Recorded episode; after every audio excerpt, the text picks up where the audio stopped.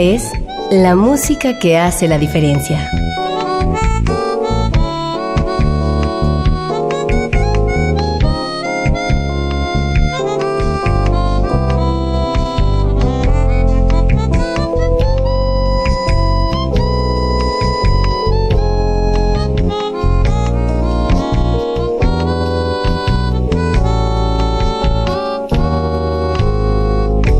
Las estrellas del pop y de la música brasileña.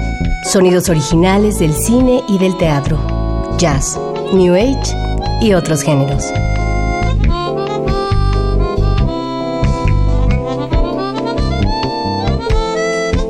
Una emisión de Radio UNAM con los comentarios de Germán Palomares Oviedo.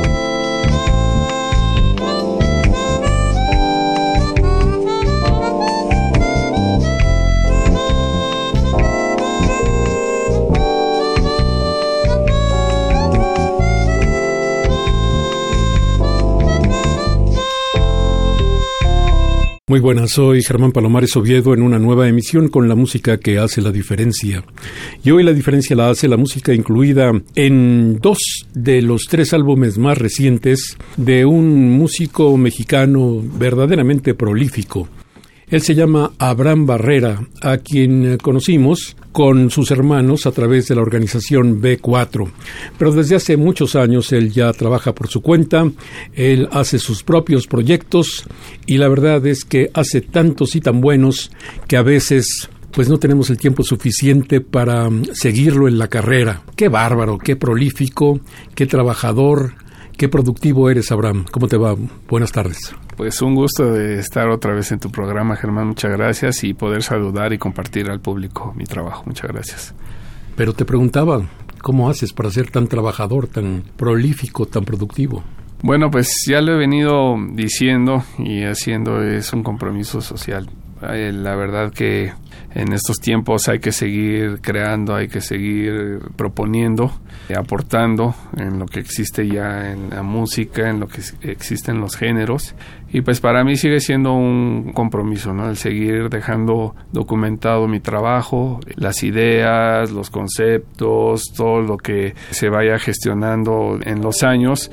Pues también es importante dejar el documento, ¿no? Porque puede ser que a lo mejor la gente no escuche en este momento tu trabajo y se encuentre 30, 40 años después con trabajo. No lo sabes, entonces las nuevas generaciones son muy importantes, el que se les vaya dejando documentado el trabajo que hacemos los músicos mexicanos, ¿no? Y eh, aparte como en la actualidad pues, hay facilidades de dejar eh, el testimonio, ¿no? Porque ya cada vez puede decirse que es más fácil grabar un disco pero también cuando ya vas haciendo diferentes proyectos y proponiendo diferentes formatos, pues también se convierte en cada vez en un reto más, ¿no? De que de un disco a otro debe de existir, pues sí está tu esencia como compositor, como ejecutante, pero también debe de existir esa, esa versatilidad y que vas a proponer de un disco a otro y al otro y al otro y cada vez que si ya tienes cinco o siete, pues que vas a seguir exigiéndote más, ¿no? Y que no se parezca a, ¿no? También cada vez ir encontrando pues un sonido propio y una propia identidad, ¿no? Te seguimos llamando jazzista porque, bueno, si lo eres. Pero además eres muchas otras cosas. Sobre todo en los últimos tiempos has hecho trabajos que bien poco tienen que ver con el jazz, aunque tienen mucho que ver con la creatividad que el jazz exige. Definitivo, el género del jazz me da esa apertura, esa amplitud de poder generar, de poder fusionar, de poder hacer y deshacer ¿no? al, mismo tiempo. ¿Por qué? Porque es un género muy libre y si encuentras tu propia voz, pues es mucho más noble el, poder fusionar, ¿no? Y en este caso, sí, como tú bien dices, el jazz como tal, como la gente conoce, el swing, el, el funk, el latin jazz, todo esto, eso creo que ya hubo demasiadas agrupaciones que nos han dejado un ejemplo clarísimo de lo que fueron los 50, los 60, los 70, etcétera, de cada década. Entonces, realmente el compromiso es generar por medio del jazz es generar estas fusiones, ¿no? Y meterte que sí con el clásico, que sí con la música folclórica, que sí con el pop, que sí con la música latina, en fin, la música del mundo.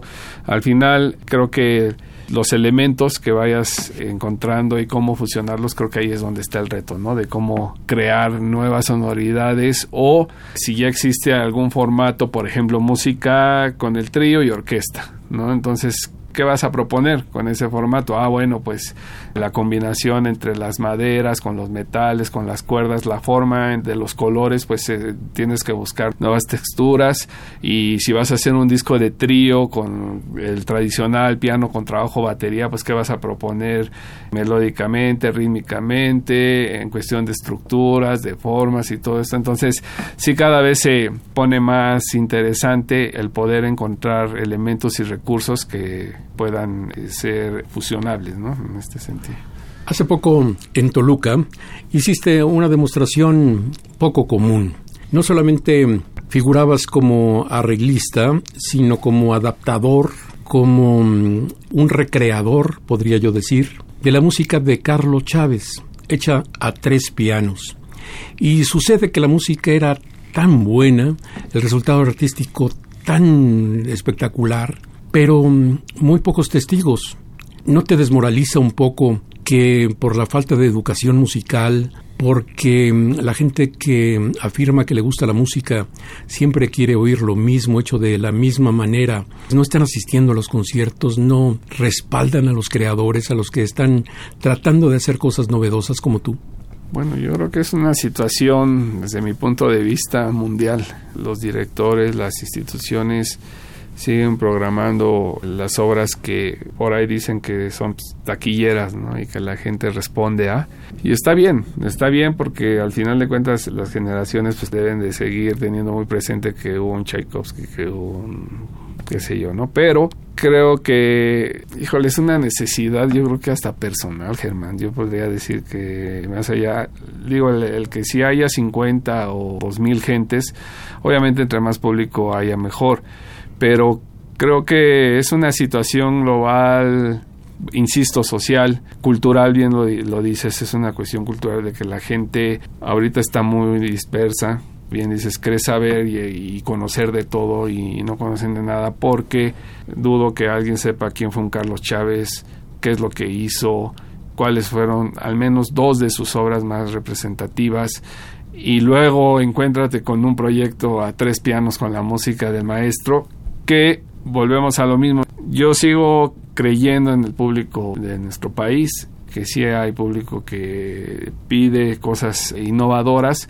pero obviamente hay que hacer mucho más labor de llegar a ellos, ¿no? Entonces, a lo mejor, como tú dices, puedes estar 24 horas anunciando el concierto y que es gratuito, innovador y todo, pero la gente simplemente no asiste. Pero la que asiste es muy interesante porque generas ese contacto, ¿no? Que al final es lo importante.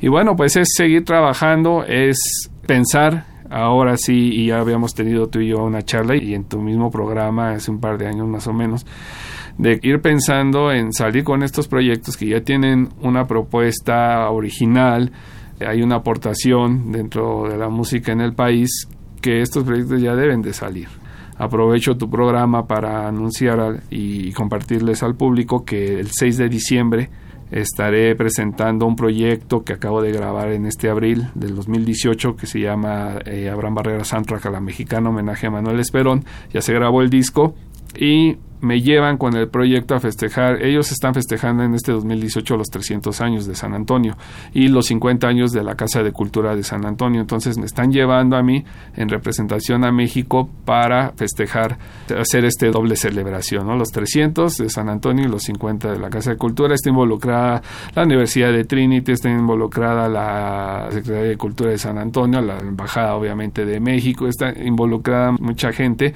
apoyando el proyecto y ahí es donde donde viene justo lo que platicábamos, que ya no es una cuestión de que, ah, bueno, Abraham tiene dos millones de seguidores en Facebook o en YouTube, no, simplemente vieron el proyecto, el concierto, el espectáculo y dijeron eso lo queremos presentar en San Antonio. Pues obviamente se reúne eh, varios elementos este proyecto. Uno es la música de Manuel Esperón, uno de los más grandes compositores del cine del siglo XX, con películas de Pedro Infante, Jorge Negrete, se proyectan las imágenes de las películas donde participaron dichos temas, de No Volveré, La Mujer del Puerto, Amorcito Corazón, etcétera, y hice yo arreglos con el pretexto, con los dibujos melódicos del maestro Esperón, crear atmósferas, texturas y todo con cuarteto de cuerdas, arpa clásica, guitarra acústica, clarinete, flauta, guitarra acústica y con trabajo, batería y piano. Entonces, realmente es como jugar en tiempo y espacio en vivo, ¿no? Estás viendo las imágenes del siglo pasado, pero los arreglos musicales te ponen en este de 2018 y no sale que las melodías del maestro Esperón son emblemáticas, ¿no? Entonces, realmente esto es lo que hay que empezar a hacer, ¿no? Con estos proyectos, lo que presenté de Carlos Chávez a tres pianos, pues sí, también hace dos años presenté la música de Revueltas a cuatro pianos, entonces es ese tipo de formato es innovador que no se ha escuchado, ya no digamos en el país, en el mundo, ¿no? Son proyectos mundiales, ¿qué es lo que hay que buscar? Pues entonces buscar y que se pueda sonar en Nueva York y en, París y hasta en Tokio, ¿no? porque no? O sea, tiene toda la calidad desde el compositor, desde el formato, el por qué, las adaptaciones, como bien dices, fue un reto primero escoger las composiciones, porque Carlos Chávez, tú lo sabes, el público que conoce la música de Carlos Chávez tiene música de coro, tiene música de cámara, conciertos, fantasías, mucha música, pero aquí había que hacer como un balance en el repertorio, donde efectivamente suena lo más representativo del maestro, y no tanto como compositor, sino también como orquestador, ¿no? que fue uno de los mejores orquestadores que hemos tenido en la historia. Y luego la aportación también como composición es haber creado unas variaciones para piano de un tema que nada más es con una sola línea melódica que fue escrita para oboe solo, se llamó Pingos, y crear tres variaciones pianísticas donde hay que inventar una armonía, hay que inventar toda una parte pianística, ¿no? Entonces fue muy interesante, el público que pudo asistir, recientemente salió una reseña posterior al concierto y fue muy conmovedor cómo se expresó la prensa que estuvo presente del concierto. Fue un gran espectáculo. Realmente es de ese tipo de apariciones en que mm, uno comprende por qué existe la música, por qué uno admira tanto a los músicos y por qué hay cabezas que son tan diferentes igual la de un contador que la de un arquitecto, pero la de los músicos es sumamente compleja y pues obviamente atrae nuestra profunda admiración. Bueno, la última vez que nos vimos presentaste tres discos uno que se llama Nasser Trío, otro con el quinteto de ensueño y mm, el tercero con algo que ni siquiera sé cómo se pronuncia, Ei Trío. Así es. Ei Trío. Bueno, vamos a empezar a revisarlos. El de Ei Trío lo vamos a dejar para después. Pero mm, este disco de Nasser Trío me llamó mucho la atención. Lo primero que hay que explicar al auditorio es por qué llamaste a tu trío Nasser. Nasser es el apellido de mi bisabuelo materno. El abuelo de mi mamá llegó del Líbano por ahí del 1918.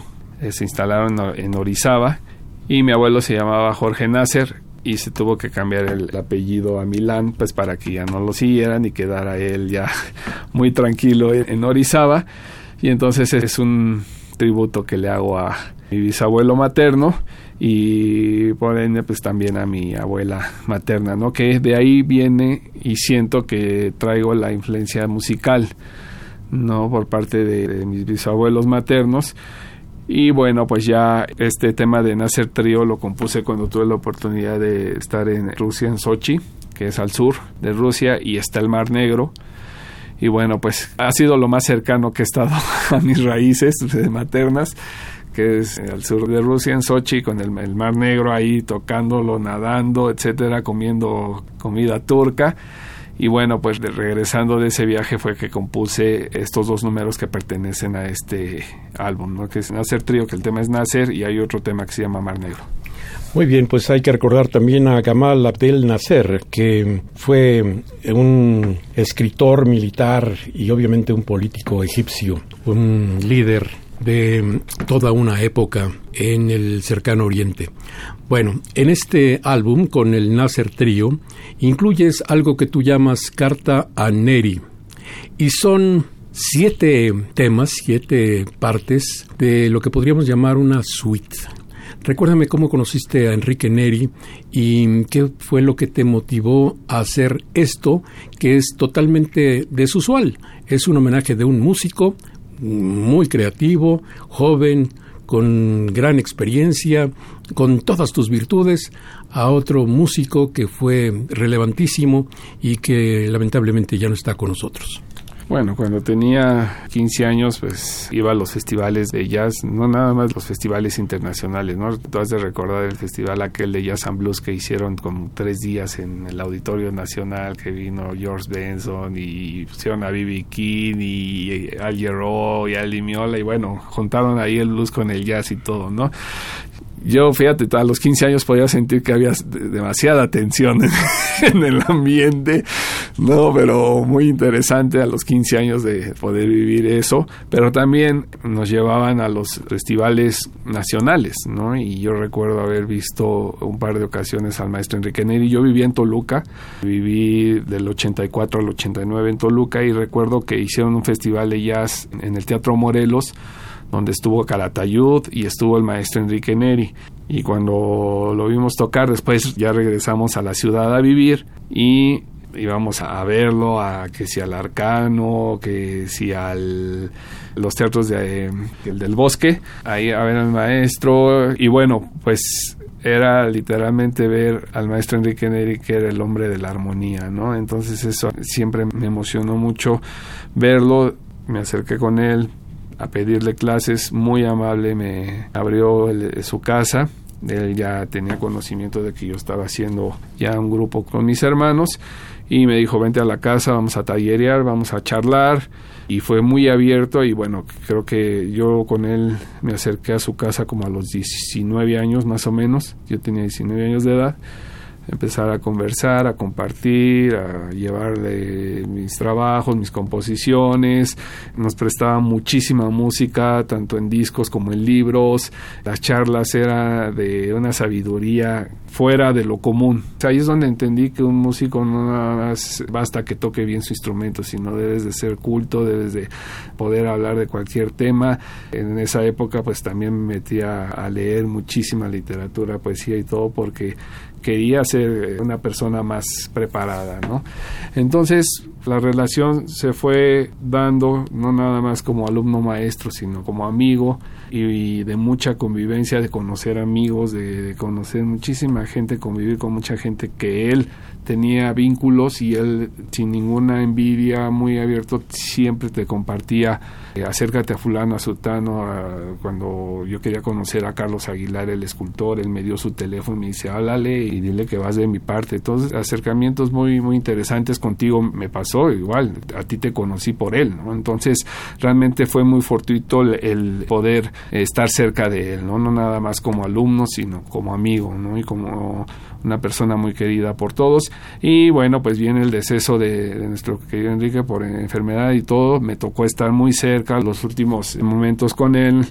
Y bueno, pues yo sentía un gran compromiso, aparte de hacer homenajes con su música, que me tocó hacer dos, encabezar dos homenajes donde tú estuviste presente. Uno fue en la Olin Yolistli, que fue a la semana, donde se presentaron dos discos que él dejó inconclusos. ¿No? Y luego hacer un homenaje precisamente dentro de esta gala de pianos pura música del maestro Enrique, también a cuatro pianos, ¿no? Entonces, después de esos dos homenajes, tenía yo la necesidad de dejar un testimonio a él, de decirle, pero en cuestión de música, ¿no? Y lo que sentí fue eh, escribirle una carta, pero en música. ¿no? Entonces esas partes de las que pertenece a este Nacer Trío es Carta Neri, donde ustedes como público van a poder escuchar una carta que le escribí a mi querido Enrique Neri y comienza literalmente lugar y fecha, eh, saludo, tres mensajes, la despedida, la firma y la postdata, ¿no? Entonces, realmente es una situación muy particular de decir algo a Enrique Neri, pero sí definitivamente es esta parte del disco, pues sí hay que escucharla casi de principio a fin. Y eso es exactamente lo que vamos a hacer, Abraham Barrera. Vamos a poner estas siete partes de tu carta a Neri sin interrupción, casi media hora de música para saber lo que tenías en tu emoción y en tu pensamiento respecto de este inolvidable músico, respecto de este inolvidable ser humano, respecto de esta figura que nos impactó tanto que jamás lo vamos a olvidar, realmente. Carta a Neri. Abraham Barrera actuando en este disco con Aaron Cruz en el contrabajo y Hernán Hecht en la batería. Aquí está, Carta a Neri.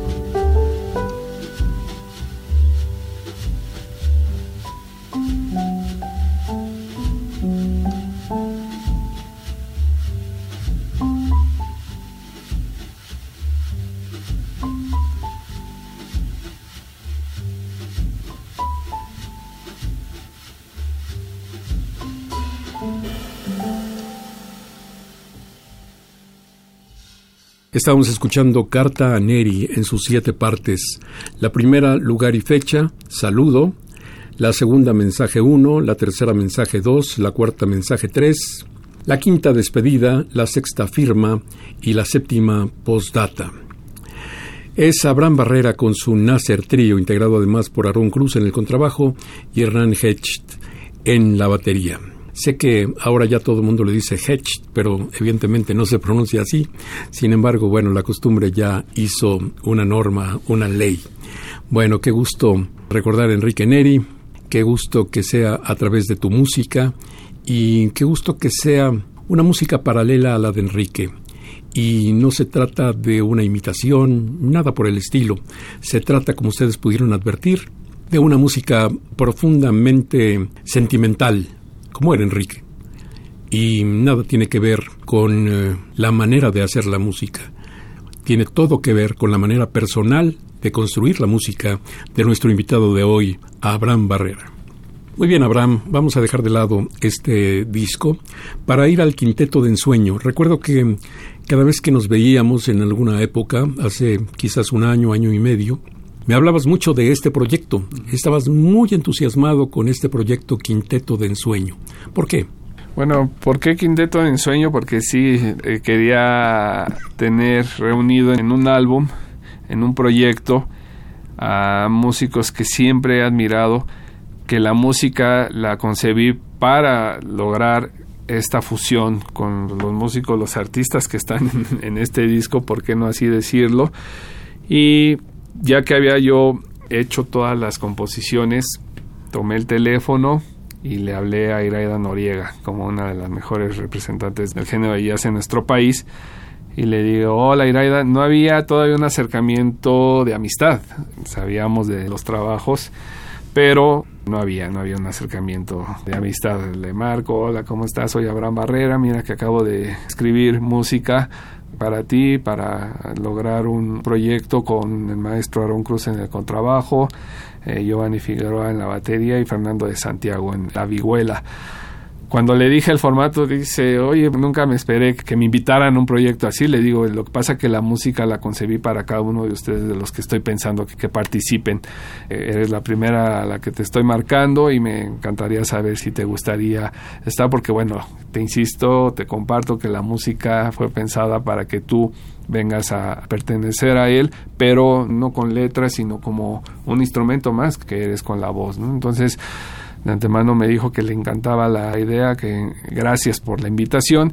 Y bueno, eh, posteriormente al maestro Aaron Cruz, que yo ya había hecho ya un par de discos con él, pero uno de ellos muy reciente, cuando les hablé, fue el disco aquel de Ocaso, el trío Ocaso con Aaron Cruz en el contrabajo y Antonio Sánchez en la batería. Y bueno, le hablo a Aaron y le digo, mi estimado Aaron, ya tengo otro proyecto para que grabemos juntos. Y ya le platiqué el formato y dice, cuenta conmigo, de maravilla. Lo mismo sucedió con Giovanni Figueroa en la batería y el maestro Fernando de Santiago, él es un violista de los mejores de este país, él viene de la dinastía de los Santiago de Natividad Santiago, que Natividad les comparto al público fue el bajista desde los discos de José Alfredo Jiménez con el mariachi de Vargas. Claro, bajista o guitarronero dicen. Como dicen exactamente y desde Javier Solís, etcétera, una eminencia en el guitarrón en el género del mariachi y bueno, pues Fernando de Santiago viene de esta dinastía, es un gran productor, gran arreglista mexicano de muchos artistas populares eh, de este país y bueno, pues él también siempre ha estado muy cercano apoyando a los proyectos desde precisamente las fusiones que se hacían con Enrique Neri, con el maestro Popo Sánchez, en fin, participó ya eh, muy cercano a las fusiones que se venían logrando ya con el jazz con la música mexicanista, ¿no? Entonces, Fernando tenía que estar en este proyecto y por eso es que eh, lo bauticé con el título de Quinteto de Ensueño. Sabes, esta palabra mexicanista me lleva a recordar algo que sucedió con Enrique. Un día me dijo, estoy haciendo un disco para una compañía cementera y mm, no tengo título, yo creo que le voy a poner mexicanista.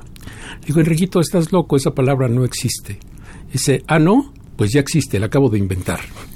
Y a partir de entonces, muchos músicos, muchos artistas, tanto del jazz como de otros géneros, han empleado esta palabra mexicanista justamente para hablar de la fusión de la música de nuestra raíz con eh, las armonías un poco más contemporáneas, con la música de nuestro tiempo. Y creo que fue una buena aportación esto de llamar mexicanista a la música, porque mm, no se trata precisamente de hacer un remake para utilizar una palabra extranjera de nuestra música, de ponerle adornitos, sino realmente de crear un concepto que mm, utilizando dos materias primas no se parezca a una o a la otra, sino sea una cosa diferente, un tercer producto que es esta música fusionada que nos empieza a hacer sentir muy orgullosos. Definitivo, y Enrique Neri fue de los pioneros en fusionar esto. Otro fue Mario Patrón, ¿no? Con aquel arreglo en mi ciudad y empezar a lograr esas fusiones a finales de los 60, ¿no? Entonces, realmente es darle esa continuidad de lo que ellos iniciaron.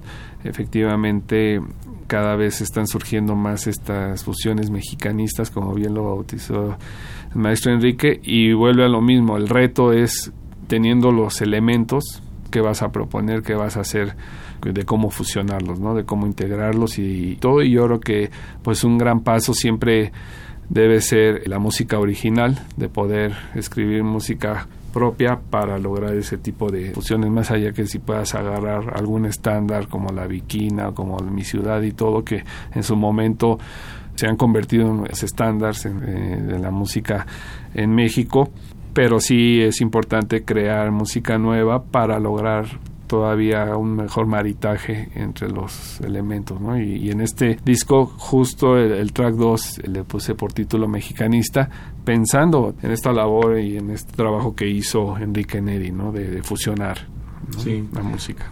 Pues todos los integrantes de este quinteto trabajaron cercanamente con Enrique Neri.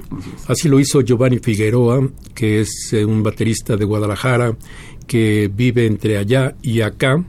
Es realmente uno de los bateristas más queridos, más apreciados y más admirados. Con Fernando de Santiago, viguelista que bien ha dicho Abraham Barrera, es no solamente un gran productor, sino un gran arreglista. Me parece que tiene una vena de arreglista incomparable. El contrabajo de Aaron Cruz, a quien ya no cabe ningún adjetivo más porque ya los ha recibido todos, y la voz de Iraida Noriega, a quien conocimos de muy niña como hija de Freddy Noriega y que ahora nos encanta verla realizada como una mujer exitosa y súper creativa. Así que ellos cuatro fueron muy cercanos a Enrique Neri trabajando y tú fuiste muy cercano a Enrique como discípulo y como amigo. Qué privilegio, ¿no? Bueno, vamos a oír Mexicanista y volvemos para ventilar más música de este quinteto de ensueño.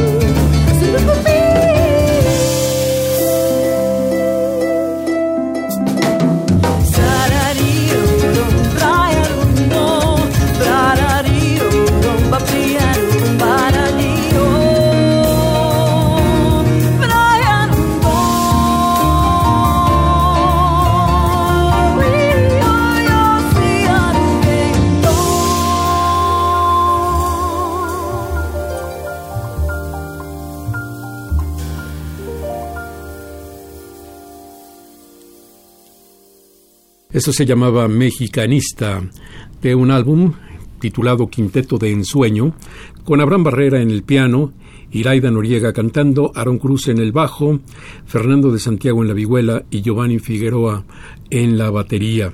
Cuéntame, ¿dónde se pueden localizar estos discos? ¿Quién los produjo? ¿Dónde están? ¿Cómo puedo hacerme una copia de estos discos, Abraham?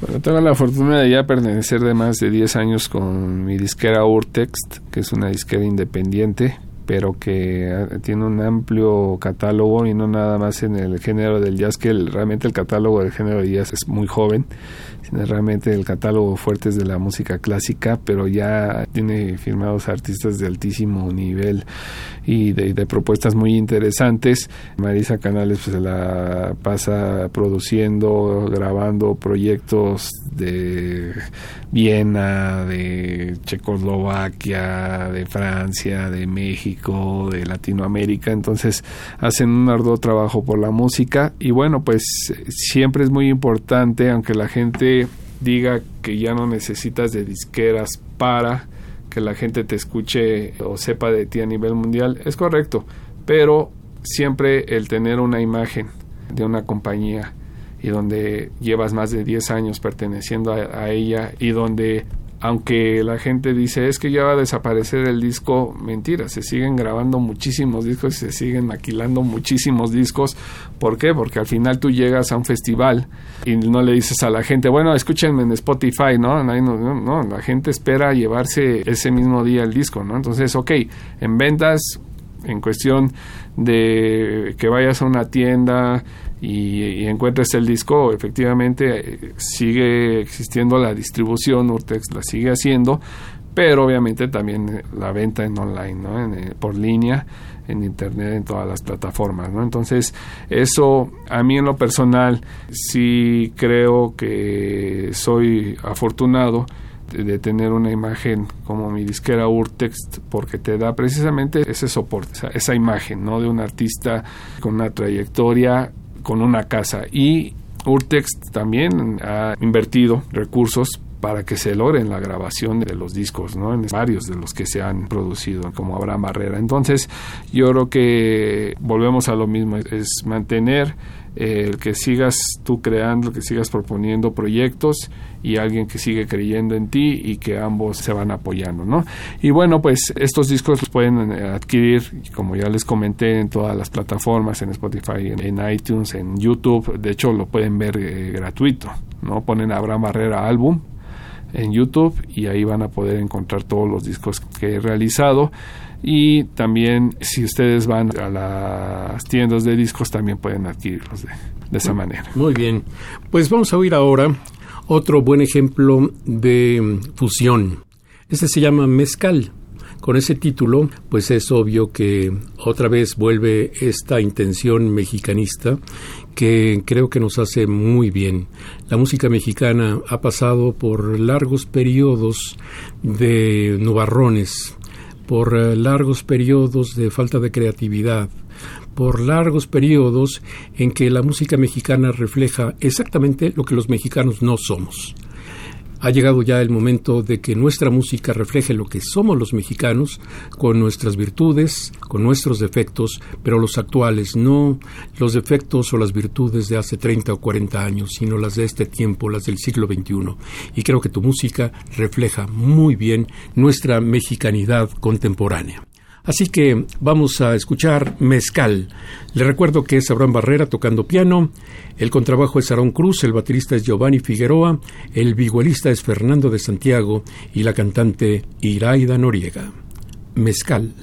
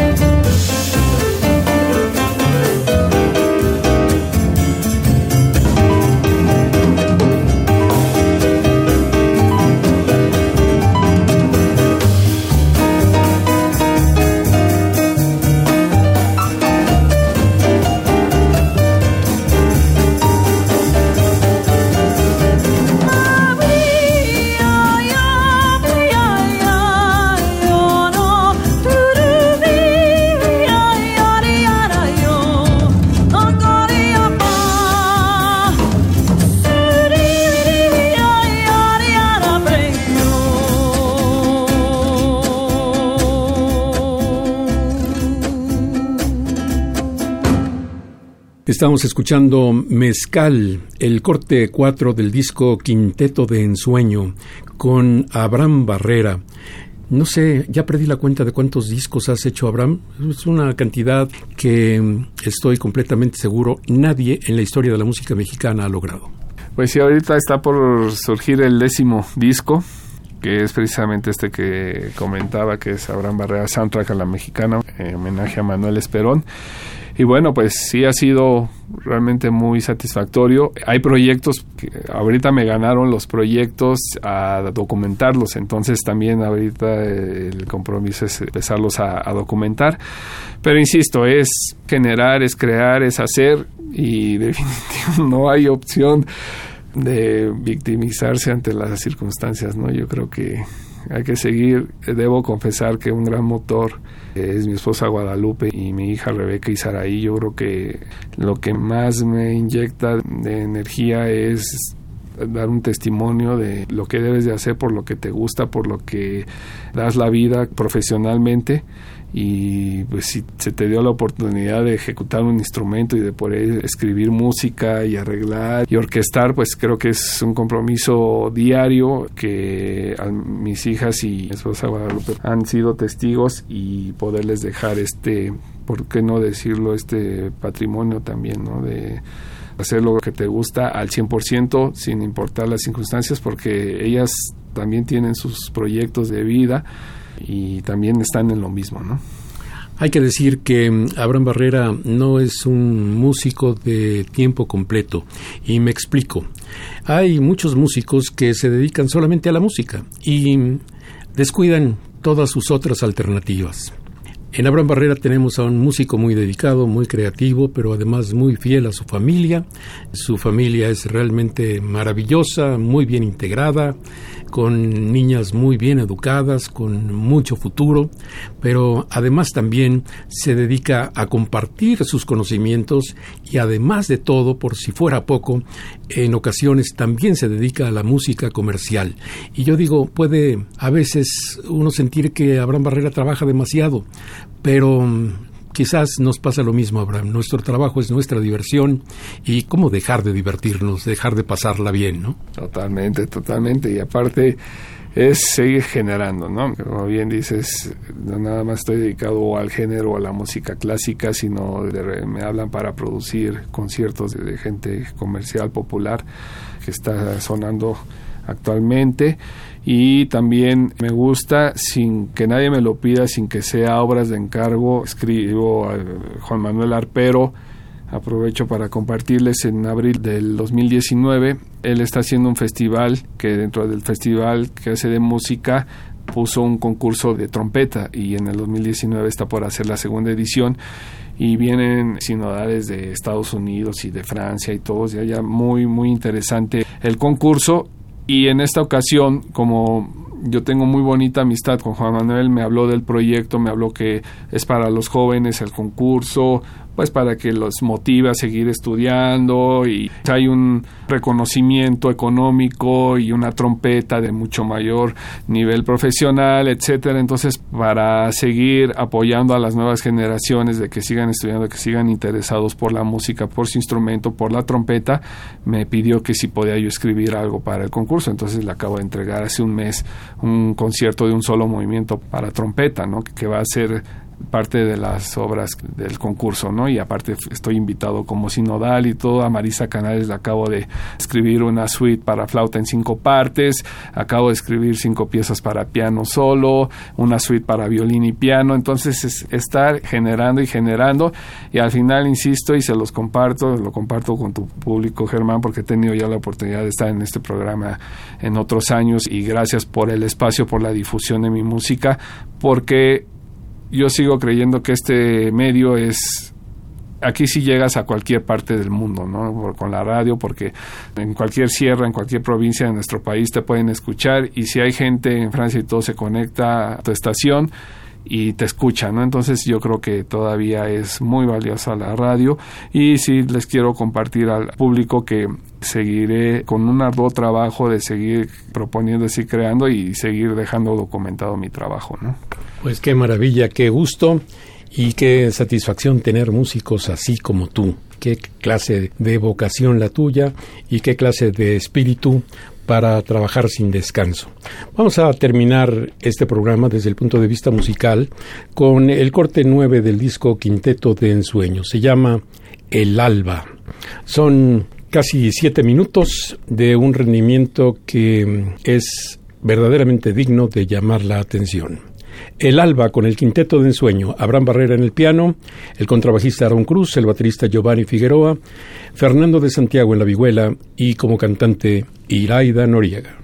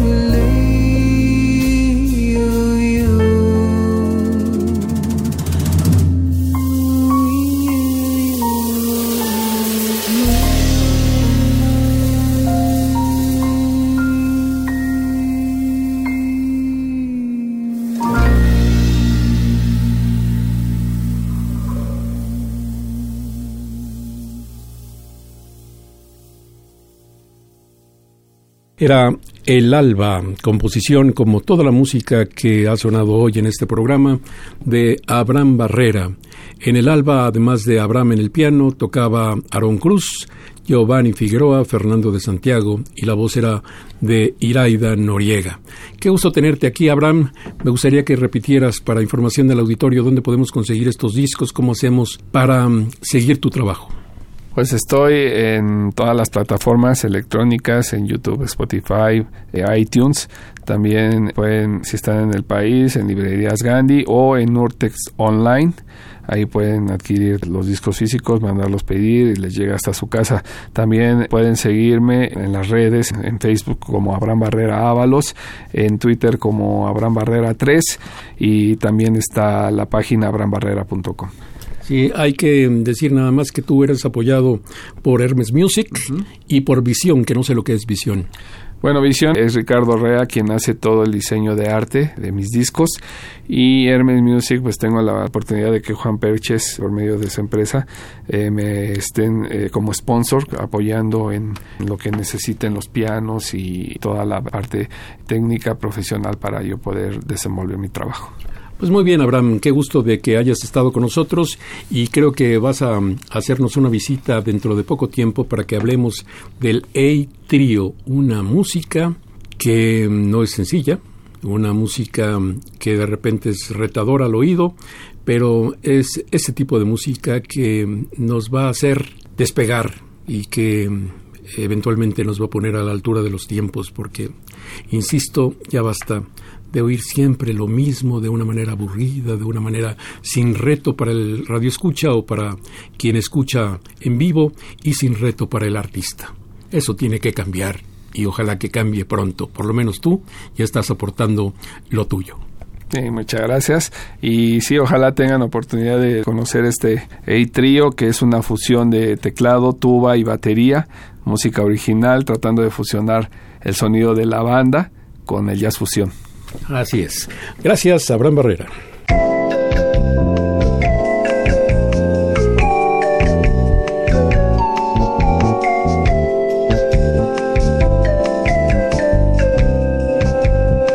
Las estrellas del pop y de la música brasileña. Sonidos originales del cine y del teatro. Jazz, New Age y otros géneros.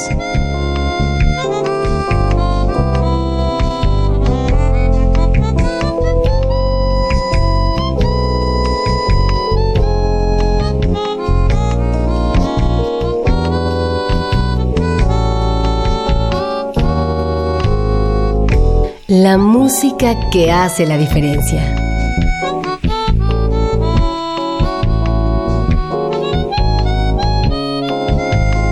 Una emisión de Radio UNAM con los comentarios de Germán Palomares Oviedo. Con la realización técnica de Francisco Mejía.